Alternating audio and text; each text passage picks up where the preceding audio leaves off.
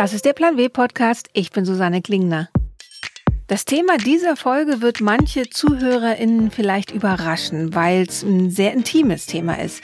Aber es ist gleichzeitig ein spannendes Wirtschaftsthema. Es geht um die Periode. Denn Periodenprodukte waren über Jahrzehnte hinweg immer gleich.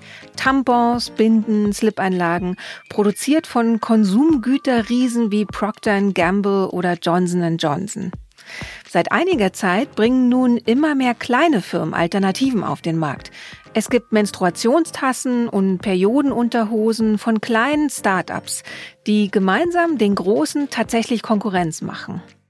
Das Spannende dabei ist, dass die großen multinationalen Unternehmen in ihrer Geschichte noch keine Frau als Chefin hatten, während die Firmen, die die alternativen Produkte anbieten, fast ausschließlich weiblich geführt sind.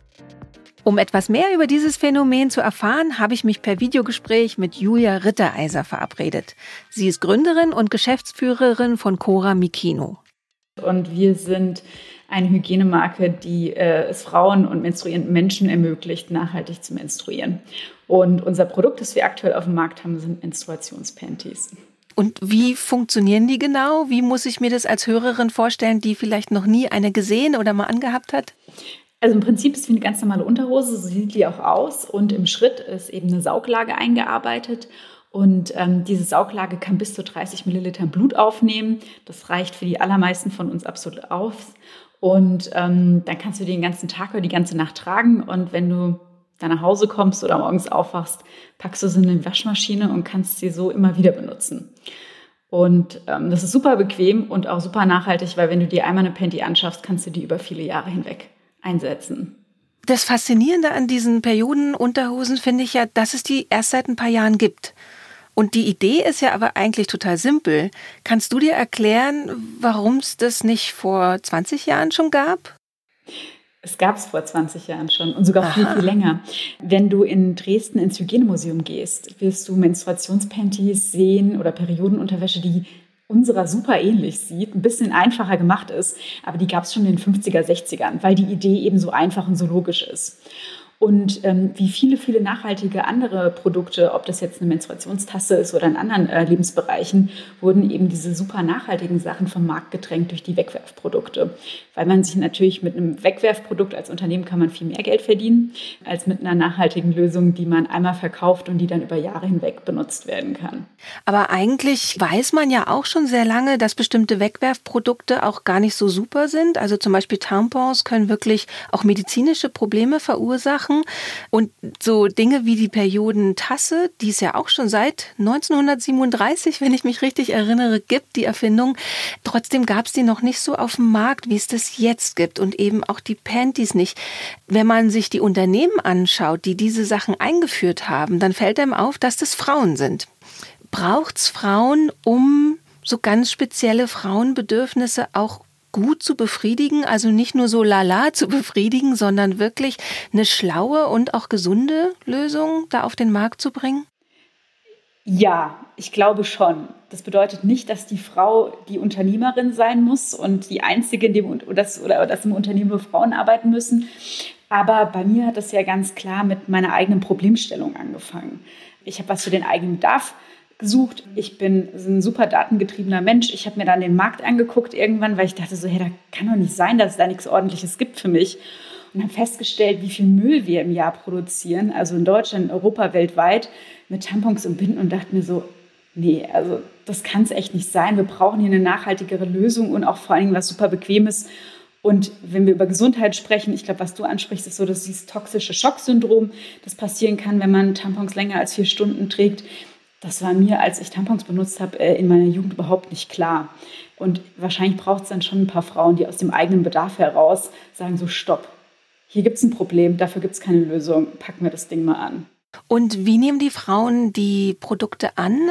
Unterschiedlich, aber in absolut überwältigender Mehrheit sehr, sehr positiv.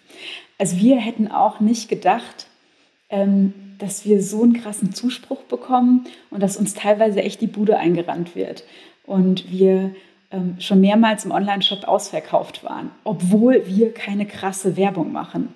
Wir haben keinen irgendwie krassen Investor, der uns es ermöglicht, Fernsehwerbung oder was weiß ich zu machen. Und trotzdem haben wir einen richtigen Zuspruch. Es gibt auch ein paar sehr kritische Stimmen. Und interessanterweise sind die ganz krassen Kritiker auch wieder Frauen. Also wir bekommen teilweise so Leserbriefe quasi von Frauen, die bei uns im Office vorbeilaufen, die das als absolut unfassbar schrecklich finden, was wir da machen, die das als Rückschritt empfinden, ähm, die weder den, das Thema Komfort noch Nachhaltigkeit irgendwie sehen können, sondern die sagen so, ey, was wollt ihr von uns? Lasst uns in Ruhe. Also wirklich mit den Worten, aber das passiert vielleicht ein, zweimal im, im Halbjahr, dass wir so eine krasse negative ähm, Response bekommen. Okay, weil ich hätte jetzt nämlich auch gefragt, ist es vielleicht ein Generationending? Weil was man ja schon auch bemerkt, ist, dass bei diesen neuen Periodenprodukten muss man sich so ein bisschen mehr mit seiner Periode auseinandersetzen. Also die Cups muss man ausleeren, also man hat mit dem Blut wirklich zu tun. Die Unterwäsche wäscht man auch erst ein bisschen kalt aus, bevor man sie in die Waschmaschine schmeißt. Und die ganzen Wegwerfprodukte haben natürlich eher befördert, dass dieses sehr schamhafte, was ja auch mit der Periode zu tun hat und dass es eklig sei oder eben was ist, was man auf jeden Fall verstecken sollte. Das wird ja so ein bisschen aufgebrochen mit euren Produkten. Ja, total. Und man muss sich einfach auch mal vorstellen, die letzten 40, 50 Jahre hat diese Wegwerf Tamponindustrie und Bindenindustrie halt auch hart dafür gearbeitet, für dieses Tabu, das herrscht. Also blaues Blut nutzen, dann immer alles ist, keiner sieht's, keiner darf's sehen, keiner bemerkt's. Du bist alltagstauglich und das ist halt auch ein riesengesellschaftliches Tabu, das eben auch von dieser Industrie mit aufgebaut wurde und ähm, das die genutzt hat, um diese Wegwerfprodukte zu vermarkten, ganz klar. Und ähm, wir gehen es halt ganz anders an. Wie du halt sagst, du musst dich damit befassen, du siehst dein Periodenblut. Das ist so ein echter Gamechanger für viele Frauen, die bemerken zum ersten Mal, wie das Periodenblut wirklich aus ihrer Vagina rausfließt. Und die sagen dann so, boah, am Anfang, ich hatte das Gefühl schon ewig nicht mehr, weil die halt die letzten 15, 20 Jahre Tampons benutzt haben. Und auf einmal merkst du das wieder. Und dann sagen die so, boah, das, das war voll das krasse Gefühl. Du setzt dich auch mit deinem Körper viel mehr auseinander. Genau, und eben auch mit deinem Zyklus. Und da ist diese Menstruationspanty wie so ein kleiner Proxy. Der öffnet so ein bisschen die Tür für viele Frauen, sich eben wieder mehr mit ihrer Periode auseinanderzusetzen, sich dafür nicht zu schämen, sich darüber zu unterhalten und ich sehe auch deutliche Generationsunterschiede, beziehungsweise so Lebenssituationsunterschiede. Die Frauen oder die menstruierenden Menschen, die so Anfang 20 sind, da bemerke ich kaum Tabus. Die sind super offen.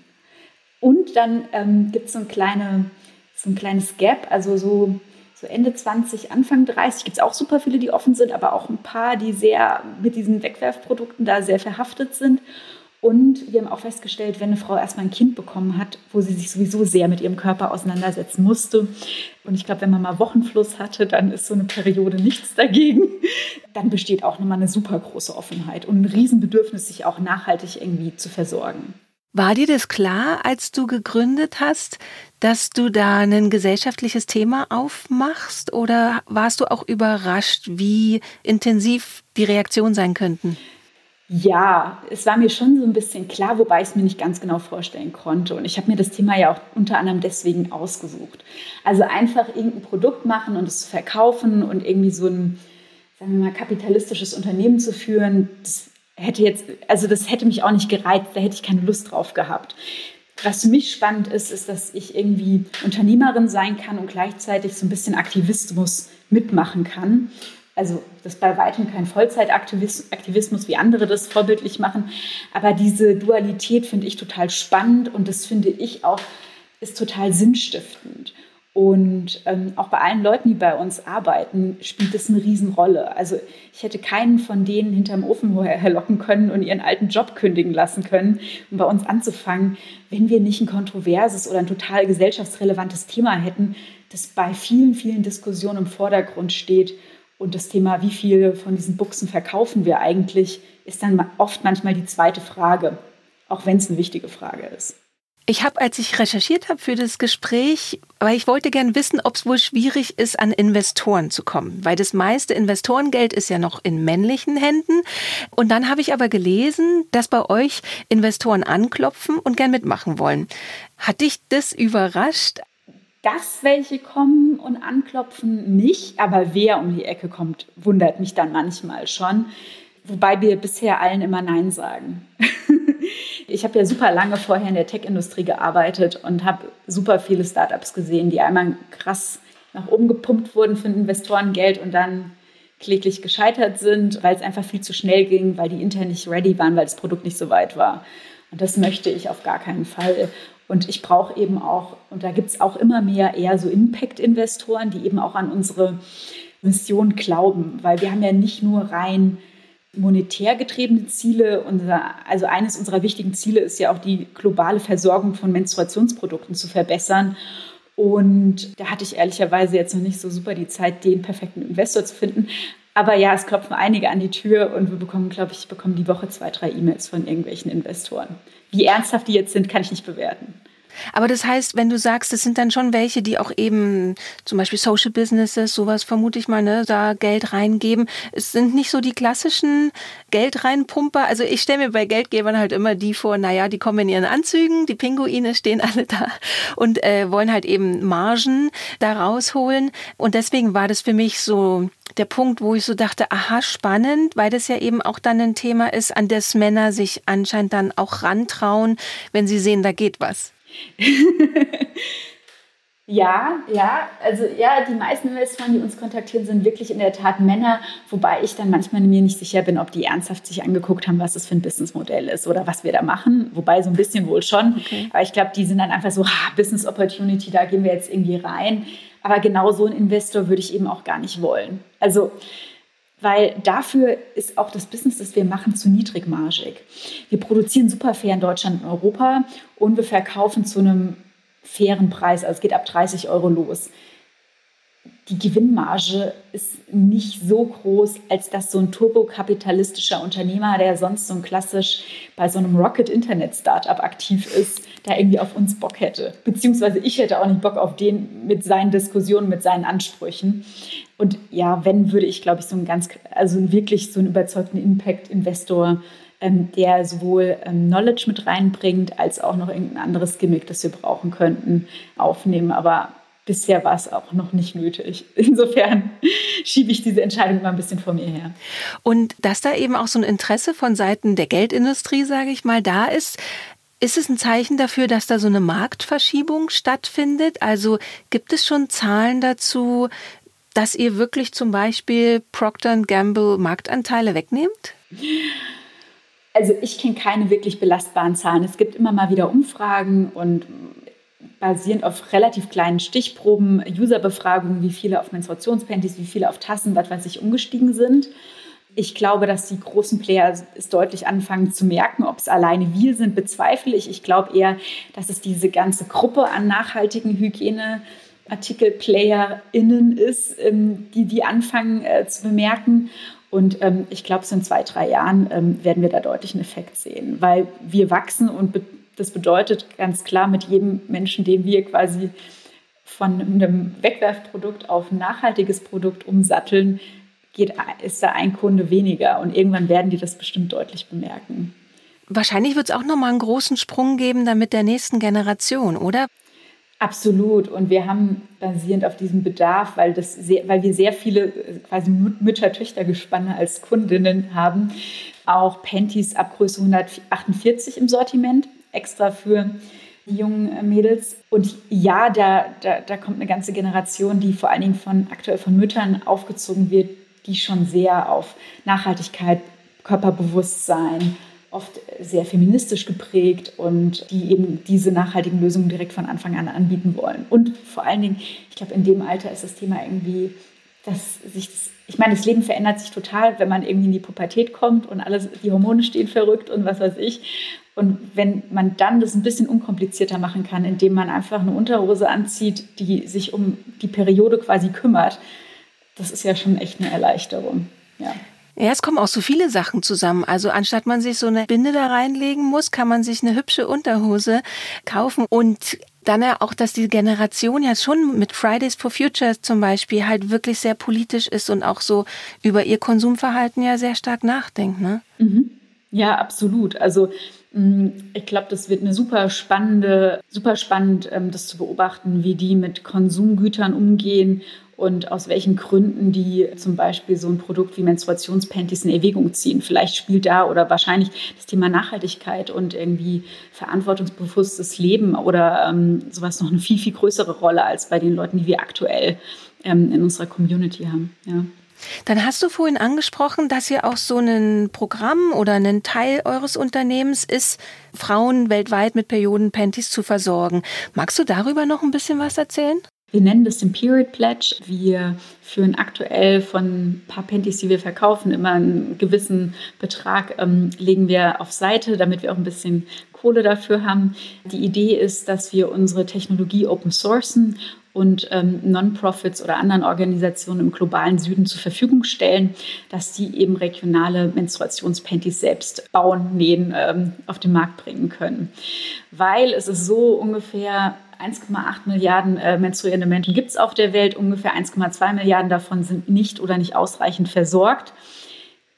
Diese Lücke können wir nicht schließen, indem wir auf der Schwäbischen Alb Menstruationspanties produzieren. Das würde nicht funktionieren und ist auch überhaupt nicht sinnvoll. Was wir machen wollen, ist, wir wollen die Menschen empowern, dass sie ihre eigenen äh, Lösungen sich bauen und wir wollen sie unterstützen, indem wir ein Schnittmuster zur Verfügung stellen, indem wir vielleicht ein bisschen beim Training mithelfen, indem wir das steht jetzt als nächstes an, vielleicht mal eine Nähmaschine finanzieren ähm, und ähm, einfach ein Beispiel liefern, was man eben machen könnte, um die Periode irgendwie ähm, ähm nachhaltig, aber vor allen Dingen auch irgendwie zu managen.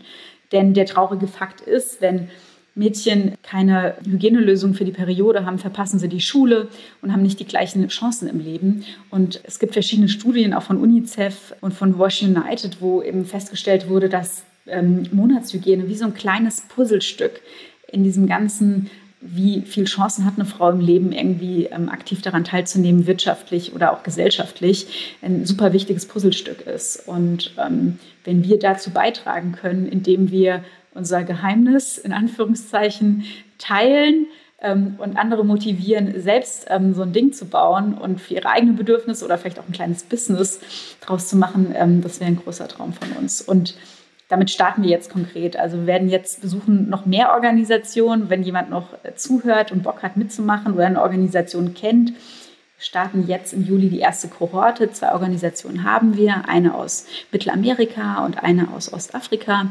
Und ähm, ja, dann wollen wir mal testen, wie das so funktioniert und ob die Bock haben, also Menstruationspanties zu basteln quasi. Das klingt alles so und du hast ja selber schon angedeutet, dass ihr damit wirklich viel Idealismus rangeht. Habt ihr im Team eure Werte mal richtig definiert? Also entlang welcher hm, quasi Unternehmenssäulen ihr wirtschaften wollt? Einer unserer Unternehmenswerte ist eben Feminismus entlang der gesamten Wertschöpfungskette. Das bedeutet, dass wir eben fair in Europa produzieren, dass der Mensch, der an der Nähmaschine sitzt, um die Panty zu produzieren, und das sind in 80 Prozent der Fällen Frauen, dass sie fair bezahlt wird und fair behandelt wird. Deswegen sind unsere Nähereien GOTS zertifiziert. Wir kaufen unsere Produkte ähm, oder alle Zutaten regional ein und ähm, das hört damit auf, dass wir zum Beispiel auch keine unbezahlten Praktikanten haben, obwohl wir ein winziges Unternehmen mit einer überschaubaren äh, Finanzstärke sind. Gell? Genau, das ist uns total wichtig. Dann eben dieses Thema ähm, Verantwortung, dass wir uns eben unserer Privilegien bewusst sind. Ich meine, klar, auch in Sachen Menstruationstabu gibt es hier in Deutschland, in Europa richtig viel Arbeit zu leisten und da wollen wir auch mitmachen und krempeln die Ärmel hoch. Aber global gesehen sind wir unfassbar privilegiert. Ja? Und deswegen möchten wir eben das, ähm, haben wir eben dieses zweigeteilte Business. Im globalen Norden bzw. in Europa sind wir kapitalistisch aktiv, wenn auch mit äh, sehr starken Grundsätzen. Und im globalen Süden agieren wir eher wie eine NGO, auch wenn wir von, vom Unternehmensstatus weiterhin ein kapitalistisches Unternehmen sind. Genau das ist uns total wichtig.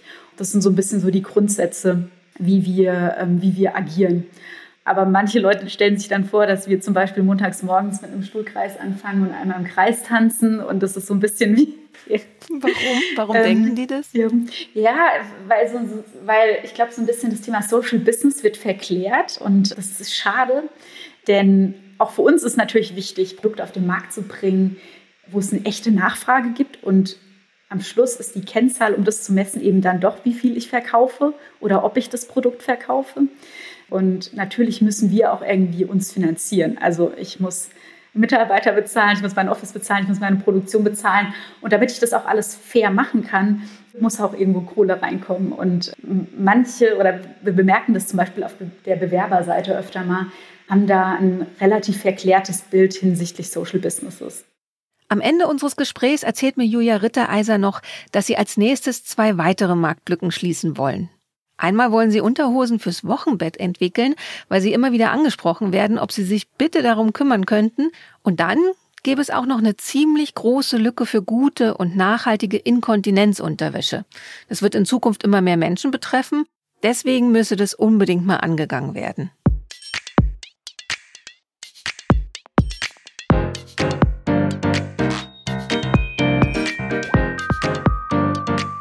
Ich bin neugierig, was Sie denken.